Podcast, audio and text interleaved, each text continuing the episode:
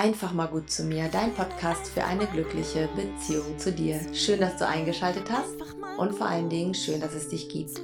Mein Name ist Simone Kriebs, ich bin Diplompädagogin, systemische Familientherapeutin, Hypnosetherapeutin, Heilpraktikerin für den Bereich Psychotherapie. Meine Vision ist es, so viele Menschen wie möglich vom Gehirnbesitzer zum Gehirnbenutzer werden zu lassen. Also dir zu zeigen, wie dein Gehirn deine Wirklichkeit kodiert und vor allen Dingen, wie du darauf Einfluss nehmen kannst.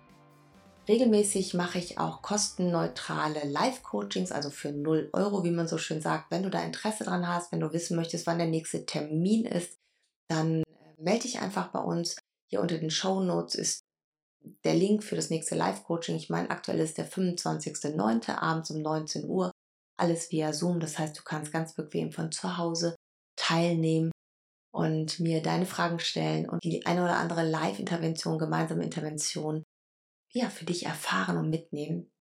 Da bist du ganz, ganz herzlich willkommen und eingeladen. Ich freue mich, wenn du dabei bist. Heute kannst du dich auf einen ganz besonderen Gast freuen, nämlich die Sonja Piontek. Sonja Piontek ist Autorin. Sie hat gerade einen Spiegel-Bestseller geschrieben und zwar ein Workbuch für mehr Achtsamkeit. Das stellen wir gleich im Podcast auch nochmal genauer vor.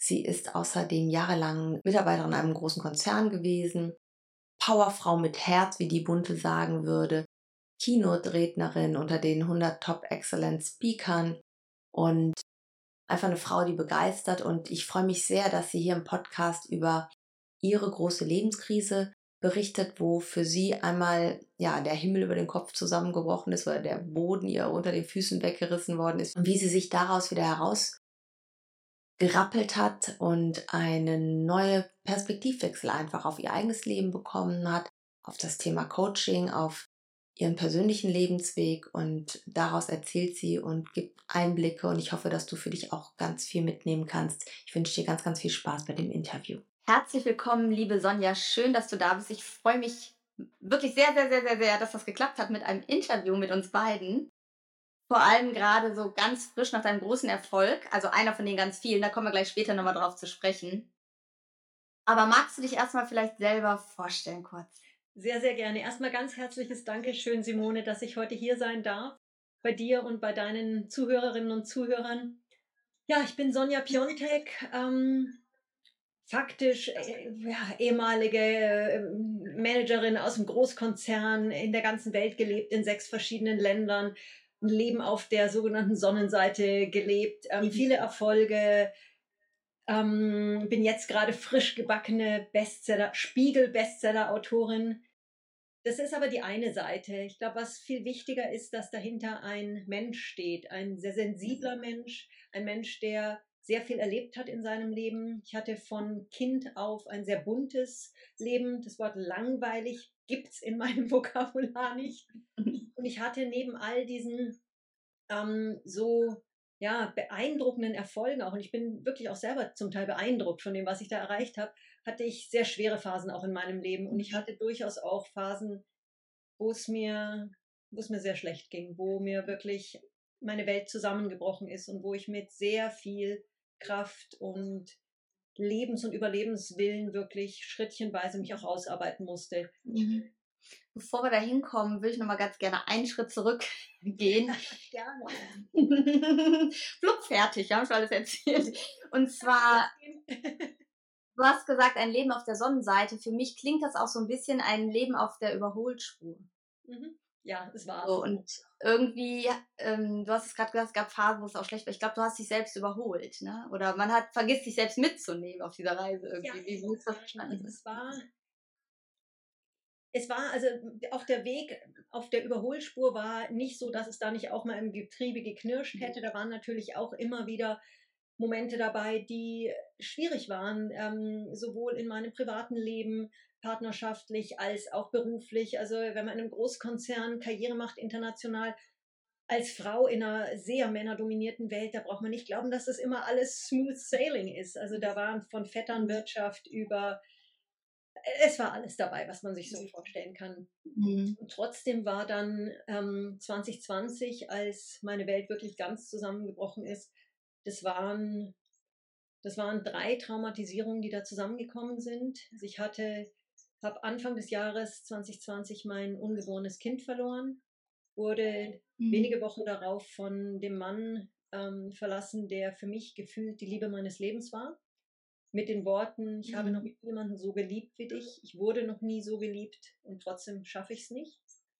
Und dann kam mhm. Covid und hat mir meine, ich bin von einem Konzern dann ausgestiegen, ähm, habe mich selbstständig gemacht, sehr erfolgreich und das dann auch durch Corona alles in sich zusammengebrochen. Das heißt, ich hatte da mhm. wirklich drei traumatische Ereignisse, die mehr oder weniger aufeinander getroffen sind und die mir wirklich den Boden unter den Füßen weggerissen haben.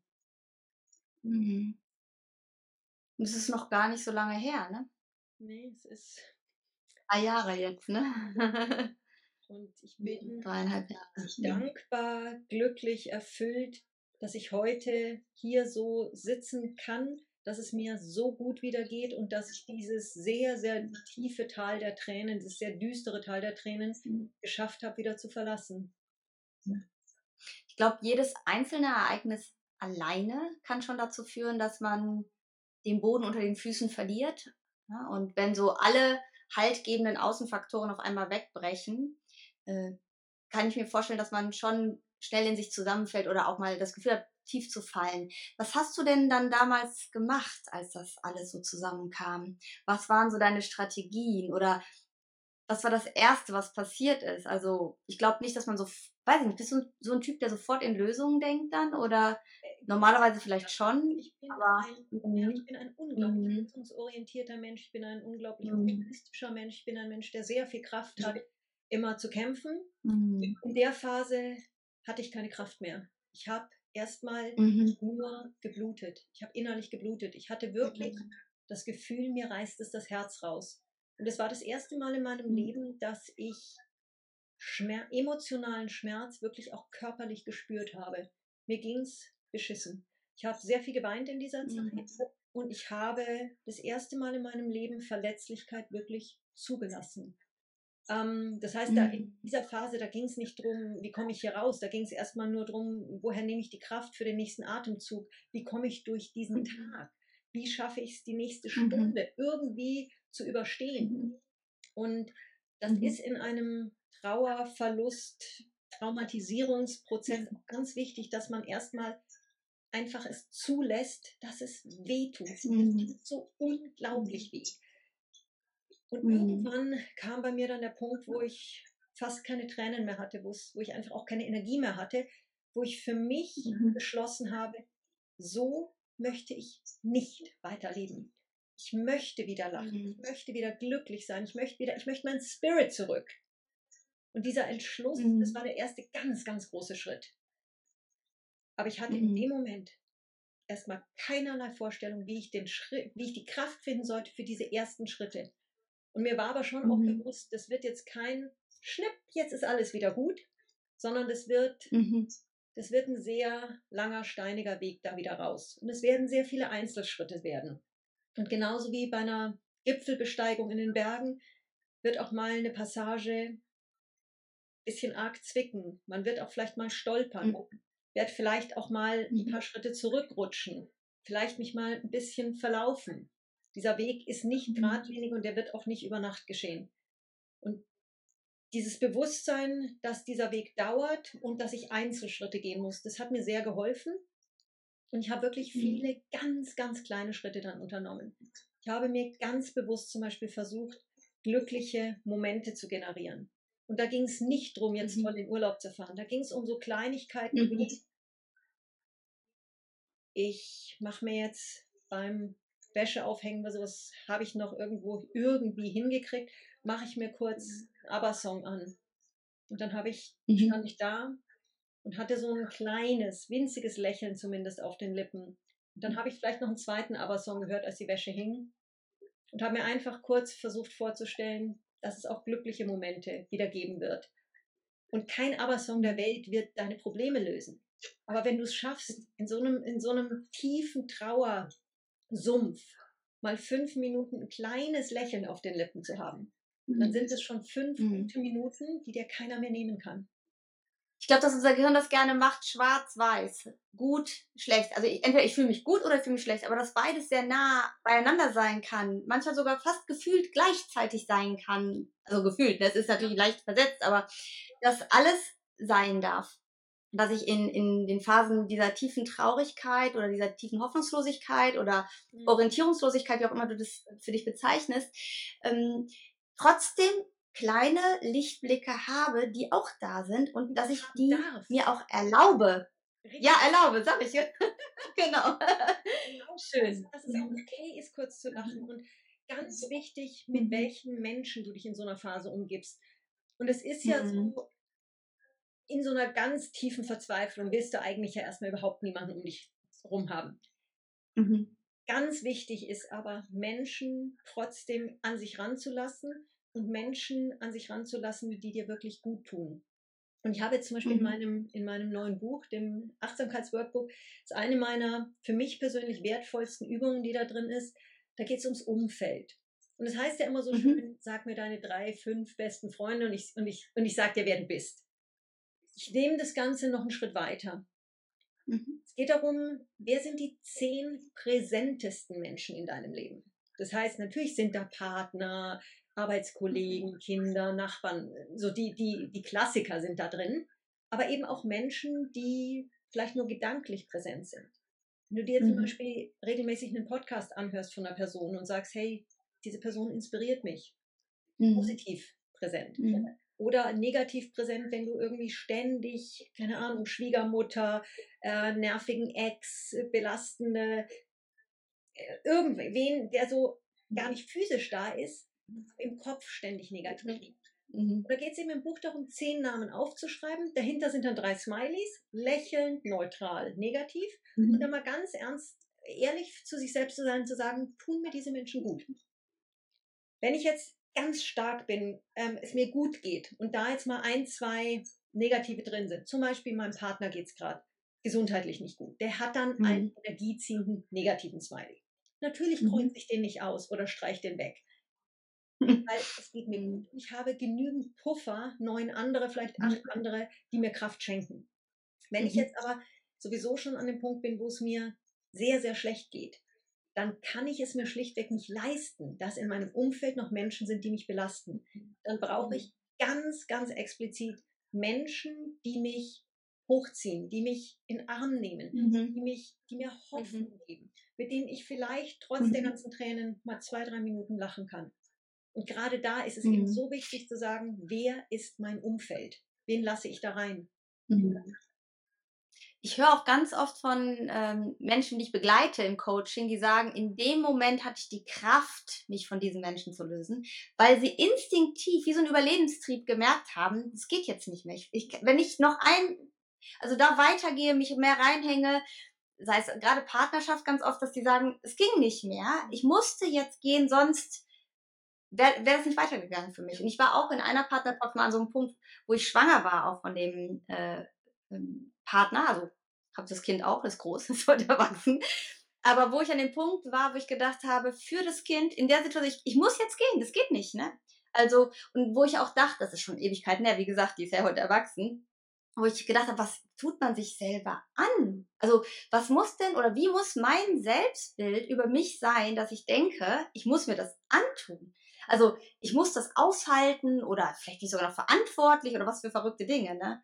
Und, und Achtsamkeit. Ja. Es geht wesentlich mhm. weiter als nur dieses Sitzen Hier und Jetzt, tu die Füße auf dem Boden und spür den Boden. Mhm. Es geht um was ganz anderes und ich definiere das wesentlich weiter. Es ist die Achtung vor mir selbst. Wie mhm. gehe ich mit mir um? Weiß ich überhaupt, mhm. was mir gut tut, wer ich bin, wie ich ticke? Und dann mhm. wirklich auch in die Verantwortung gehen, zu sagen, das tut mir nicht gut, das werde ich jetzt ändern. Und wie du sagst, es gibt mhm. Momente, da ist, ist man so am Boden, dass man einfach einen Cut machen muss. Aber wie viel schöner wäre es doch zu sagen, ich sortiere da ein bisschen vor in einer Phase, wo es mir gut mhm. geht, damit ich vielleicht gar nicht so tief mhm. rutsche. Mhm. Ich, ich höre dann auch so oft, ich, das ist immer so lustig, ja, aber. Ich bin ja ein ganz großer Fan von Ja, aber. Es macht echt Freude, dich Ja, aber dann auch aufzugeben. Ich kann ja nicht, Mhm. weil ich kann ja meinen Chef nicht rausschmeißen. Ich kann ja meine Mhm. Schwiegermutter nicht verändern. Ich kann ja meinen Nachbarn nicht verändern.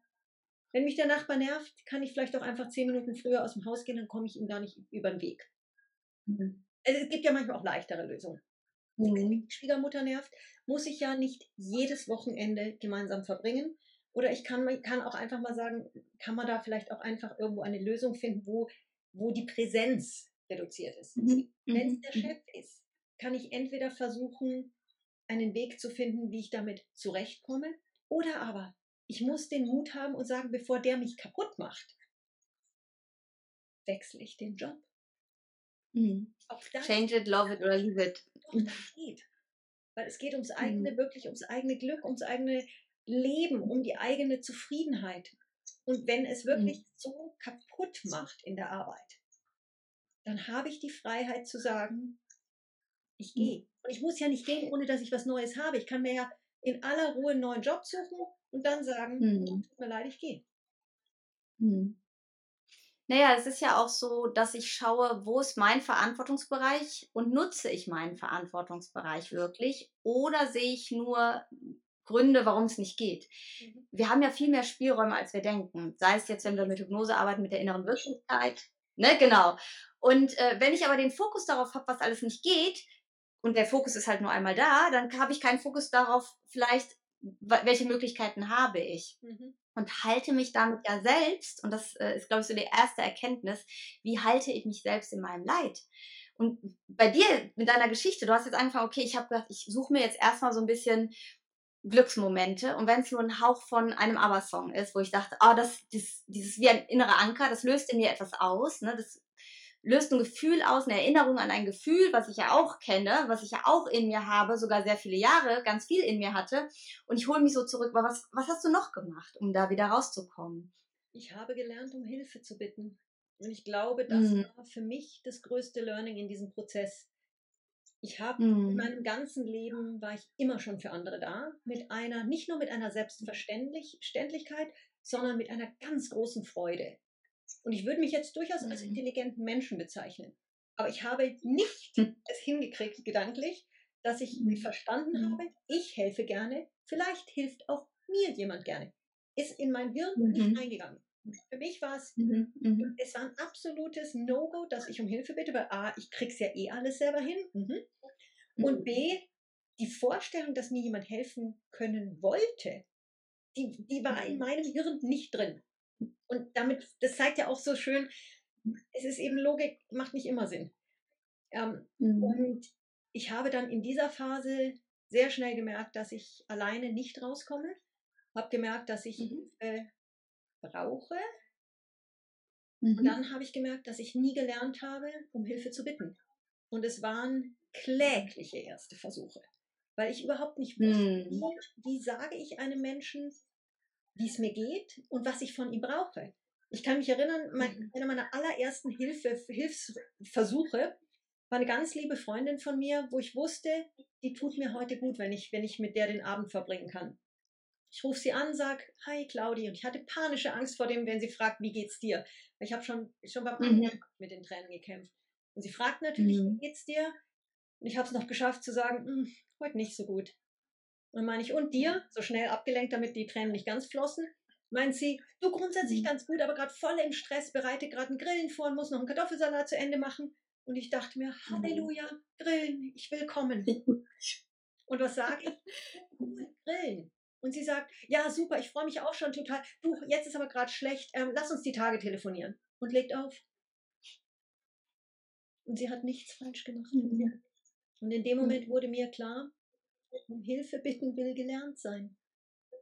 Und es war so eine Mhm. bittere und gleichzeitig schöne Erkenntnis. Und ich habe ein paar Tage später, Mhm. den Abend habe ich allein verbracht, habe sehr viel geweint.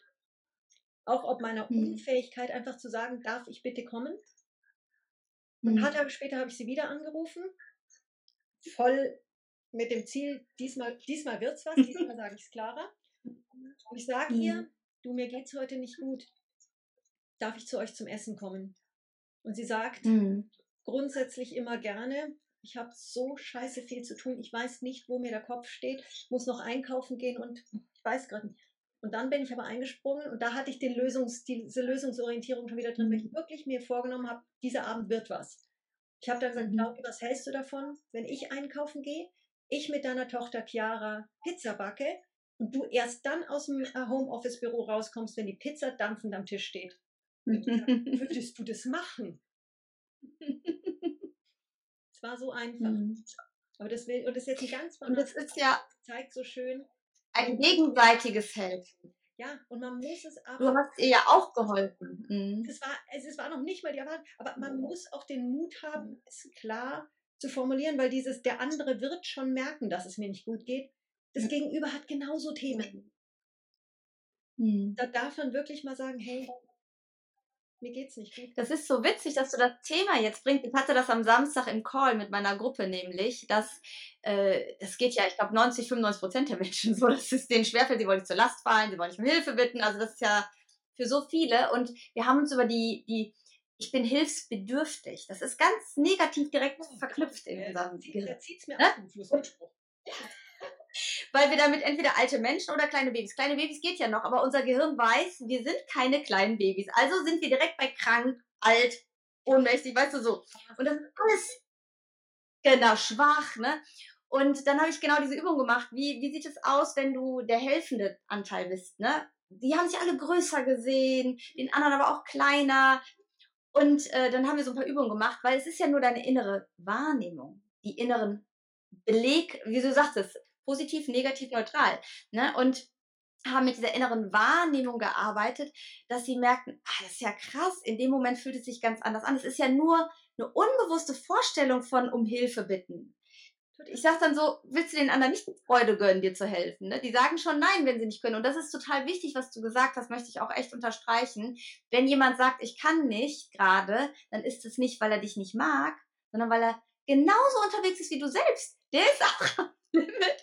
Und also, ja, das ist ein super schönes Beispiel, was du gebracht hast. Also, von neun von zehn Hilferufen wurden nicht nur angenommen, erfüllt, sondern mit mhm. Dankbarkeit.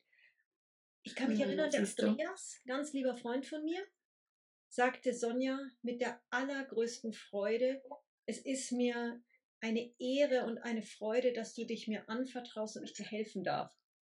Und ich stand da so, sag das bitte noch, konnte ich mir nicht vorstellen. Aber da ist es ja wie in so einem Berührt mich sofort, so schön. Hm. Ja, und wie ja. im Lernprozess. Du fängst klein an, also auch als ich da dann die Pizza mit der Chiara gebacken habe und diesen Hilfsruf erfolgreich geschafft hatte, der nächste ging schon leichter. Und es ist mhm. ja, wenn du joggen gehst, machst ja, äh, joggen lernst, fängst ja auch nicht mit dem Ironman an. Sondern fängst halt mhm. halt mal mit zehn Minuten an, dann werden es mal zwölf, dann werden es mal 15.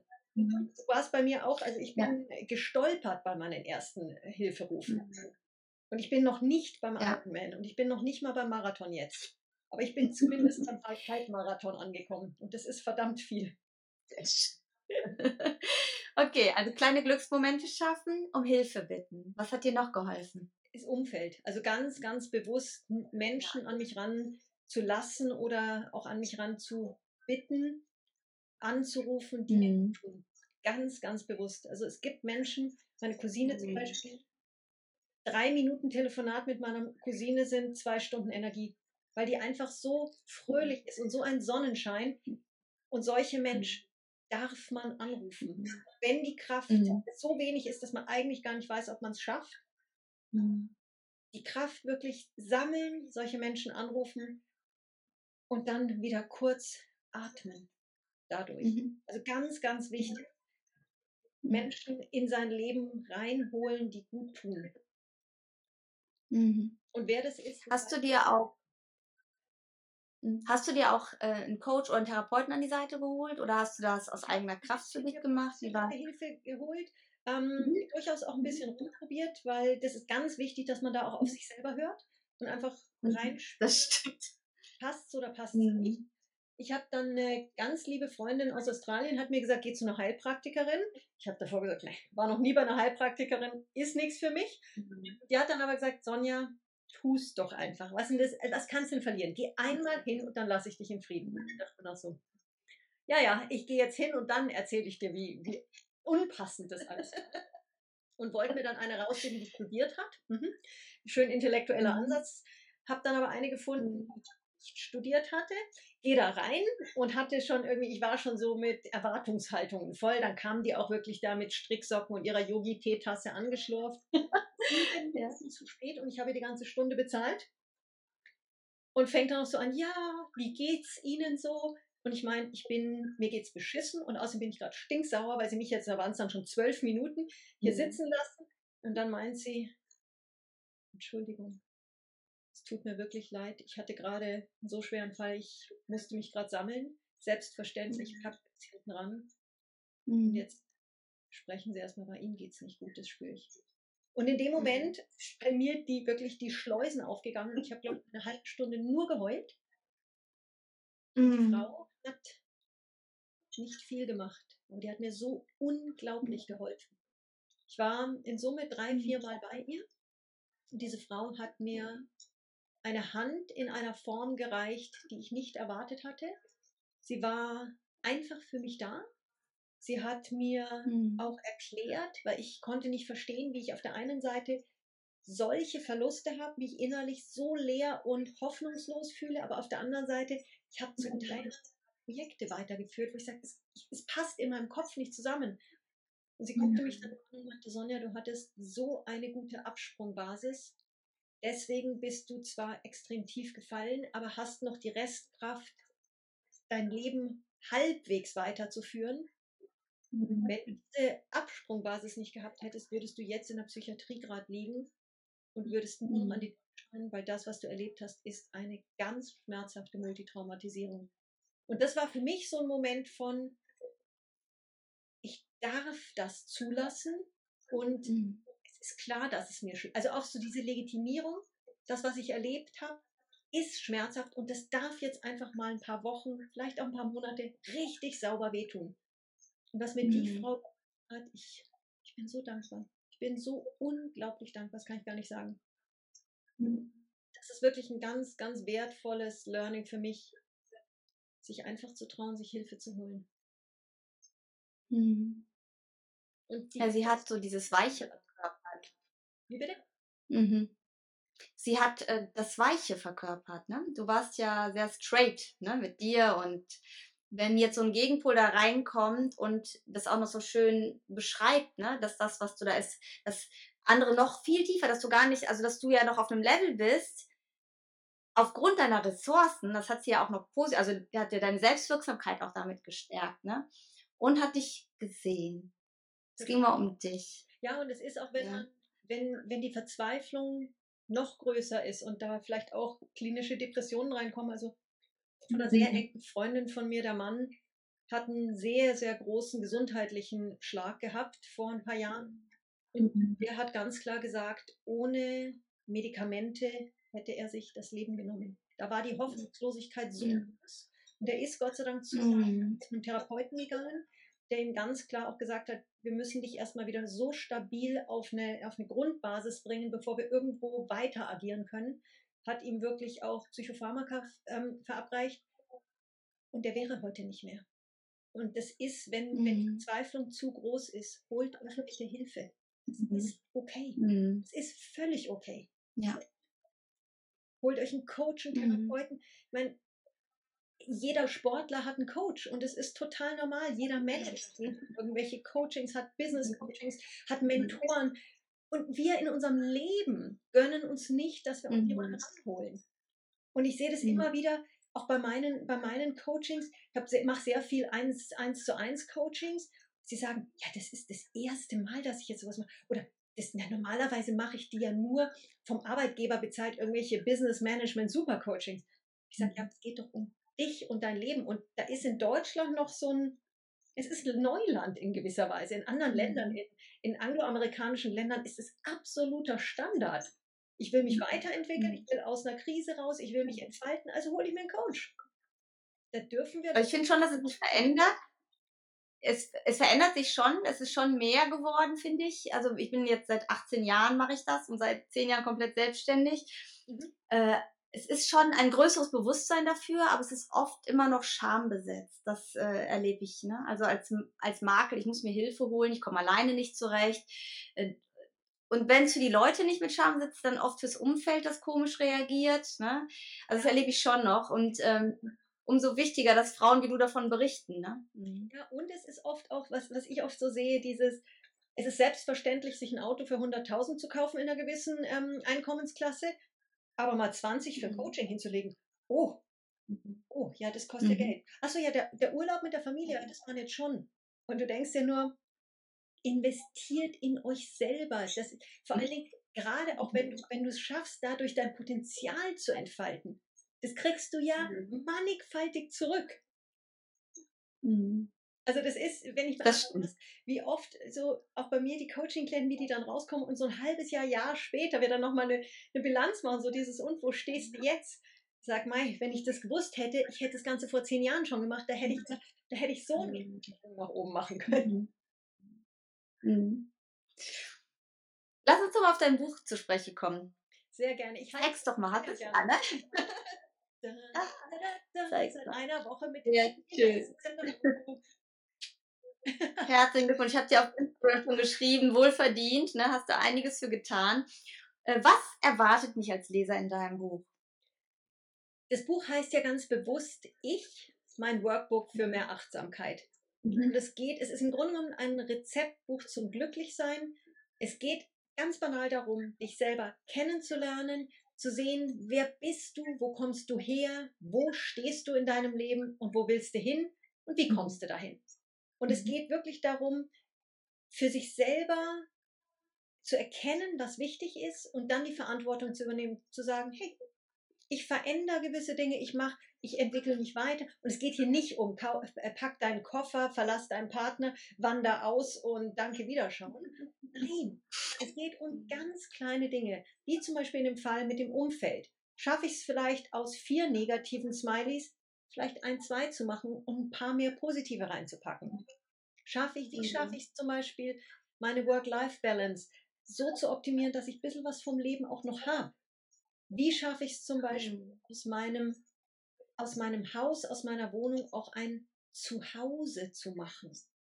Mhm. Und es sind ja oft Kleinigkeiten. Und wenn ich dann vielleicht endlich mal sage, so, seit fünf, zehn, was auch immer Jahren, lege ich meinem Partner im Ohr, dass wir endlich mal aufräumen und eine neue Farbe des Wohnzimmers streichen. Mhm. Vielleicht ist das der Moment, wo man sagt, so, jetzt machen wir es. Dieses Wochenende, zack, wir machen es. Und auf einmal ist es ist das Wohnzimmer eine Wohlfühloase. Das sind ja oft so mhm. Kleinigkeiten, das muss auch nicht viel kosten, mhm. wo ich mit ganz wenig ganz, ganz viel erreichen kann. Nur wollen muss ich es. Und ich muss für mich die Verantwortung übernehmen, zu sagen, ich kümmere mich um mich und mein Leben. Das heißt, es ist ein Buch, mich selber besser kennenzulernen.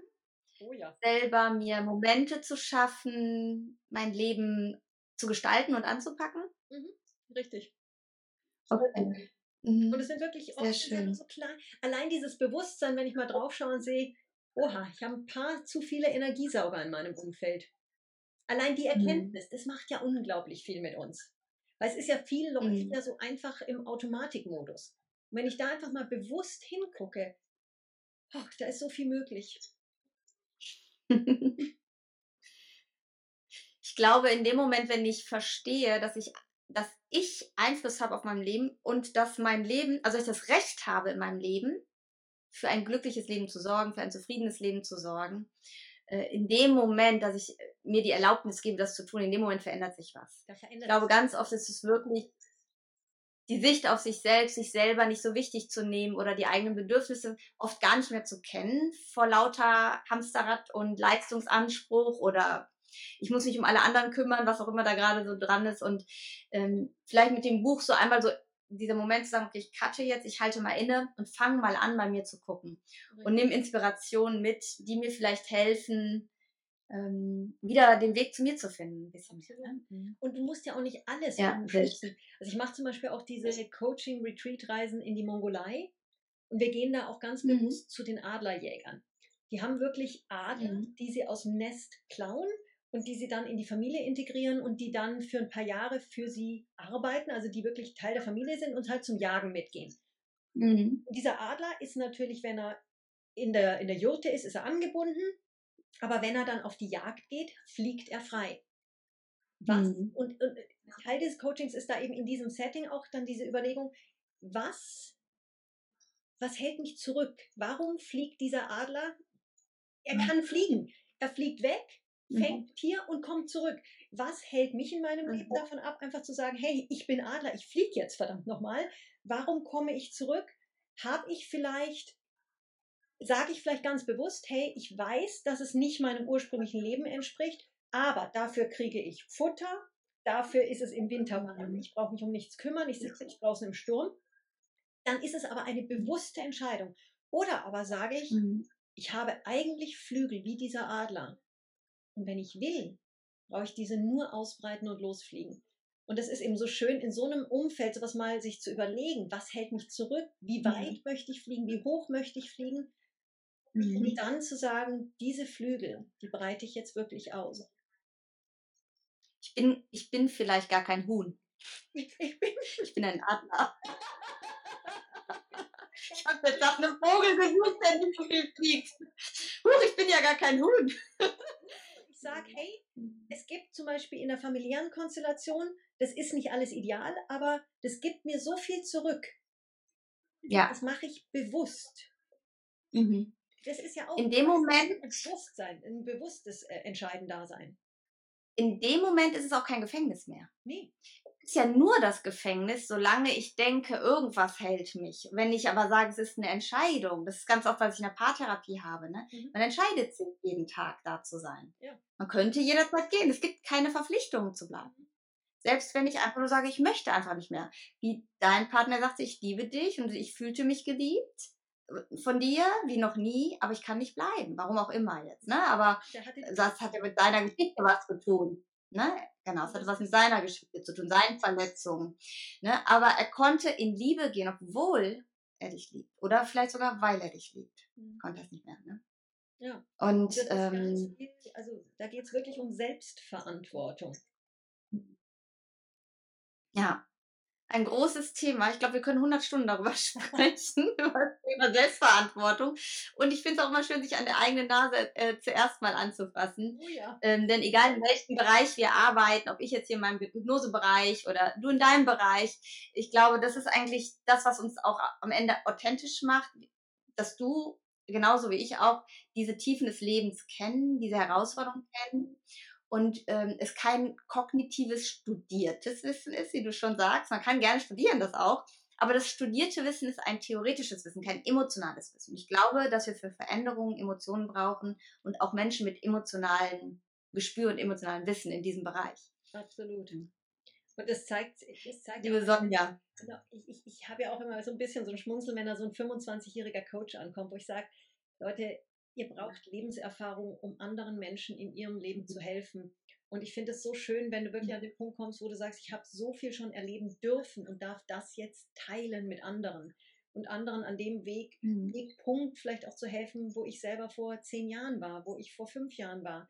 Und es mhm. ist ein so mhm. wunderschönes Arbeiten. Mhm. Das stimmt. Liebe Sonja, wo findet man dich? Man findet mich vor allen Dingen. Wenn man sagt, ich man findet mich ganz, ganz, ganz breit. Man findet mich auf sonjapiontek.com. Sonjapiontech.com ist mit Sicherheit auch alles dann in den Show Notes. Das Buch gibt es natürlich auf Amazon und im Buchhandel, heißt Ich, mein Workbook für mehr Achtsamkeit. Wer Interesse daran hat, ein bisschen mehr zu erfahren über die Coaching-Retreat-Reise in die Mongolei, die nächste ist im Juni nächsten Jahres einfach auch auf sonjapiontek.com slash Angebote und sonst Instagram, LinkedIn, Facebook, so die üblichen Verdächtigen. Sehr schön. Ich habe ja den ähm, Phoenix Mindset Podcast, könnt ihr auch gerne mal reinhören. Hätte ich jetzt direkt ja, ist jetzt ein Jahr alt, ein gutes Jahr alt. Der Podcast macht unglaublich viel Freude. Mhm. Und wir dürfen dich ja dann im Herbst auch mal begrüßen. Als Gegenbesuch freue ich mich riesig drauf, liebe Simone. Schaut euch auf jeden Fall mal um bei Sonja. Sehr empfehlenswert, spannende Themen. Und äh, ja, schaut mal ins Buch. Ich bin gespannt. Das werde ich mir jetzt erstmal bestellen. Liebe Sonja. Einer persönlichen ah, Also das ist. Ah, noch schöner. Noch schöner. ich danke dir von Herzen. Danke auch für deine Zeit. Danke für dein Wirken. Ich finde das äh, gut, gerade, dass wir Frauen auch losgehen äh, in dieser Welt äh, und auch zeigen, dass auch für Frauen alles möglich ist, dass du als Frau nicht hinten anstehen musst, dass du in keiner Abhängigkeit bist und äh, egal ob mit Kindern, ohne Kindern, allein erziehend, also ich sag mal getrennt erziehend oder nicht, mhm. ähm, es ist es liegt an dir, welche Gefängnisse du dir baust und ob du da drin sitzen bleiben möchtest. Und vielen Dank, dass du uns zugeschaut hast. Vielen Dank dir, liebe Sonja, für das tolle Interview. Danke. Und für dein Wissen. Das war das Interview und ich hoffe, du hattest viel Freude damit. Denk nochmal ans Live-Coaching, wenn du gerne dabei sein möchtest. Registriere dich einfach unten auf dem Link. Wenn du andere Informationen haben möchtest, einfach mit mir chatten möchtest, du findest mich auf Instagram. Ich freue mich von dir zu hören und zu schreiben. Und bis dahin wünsche ich dir einen ganz, ganz wundervollen Tag, egal wo du gerade bist, egal was du gerade machst. Fühl dich von Herzen umarmt. Deine Simone.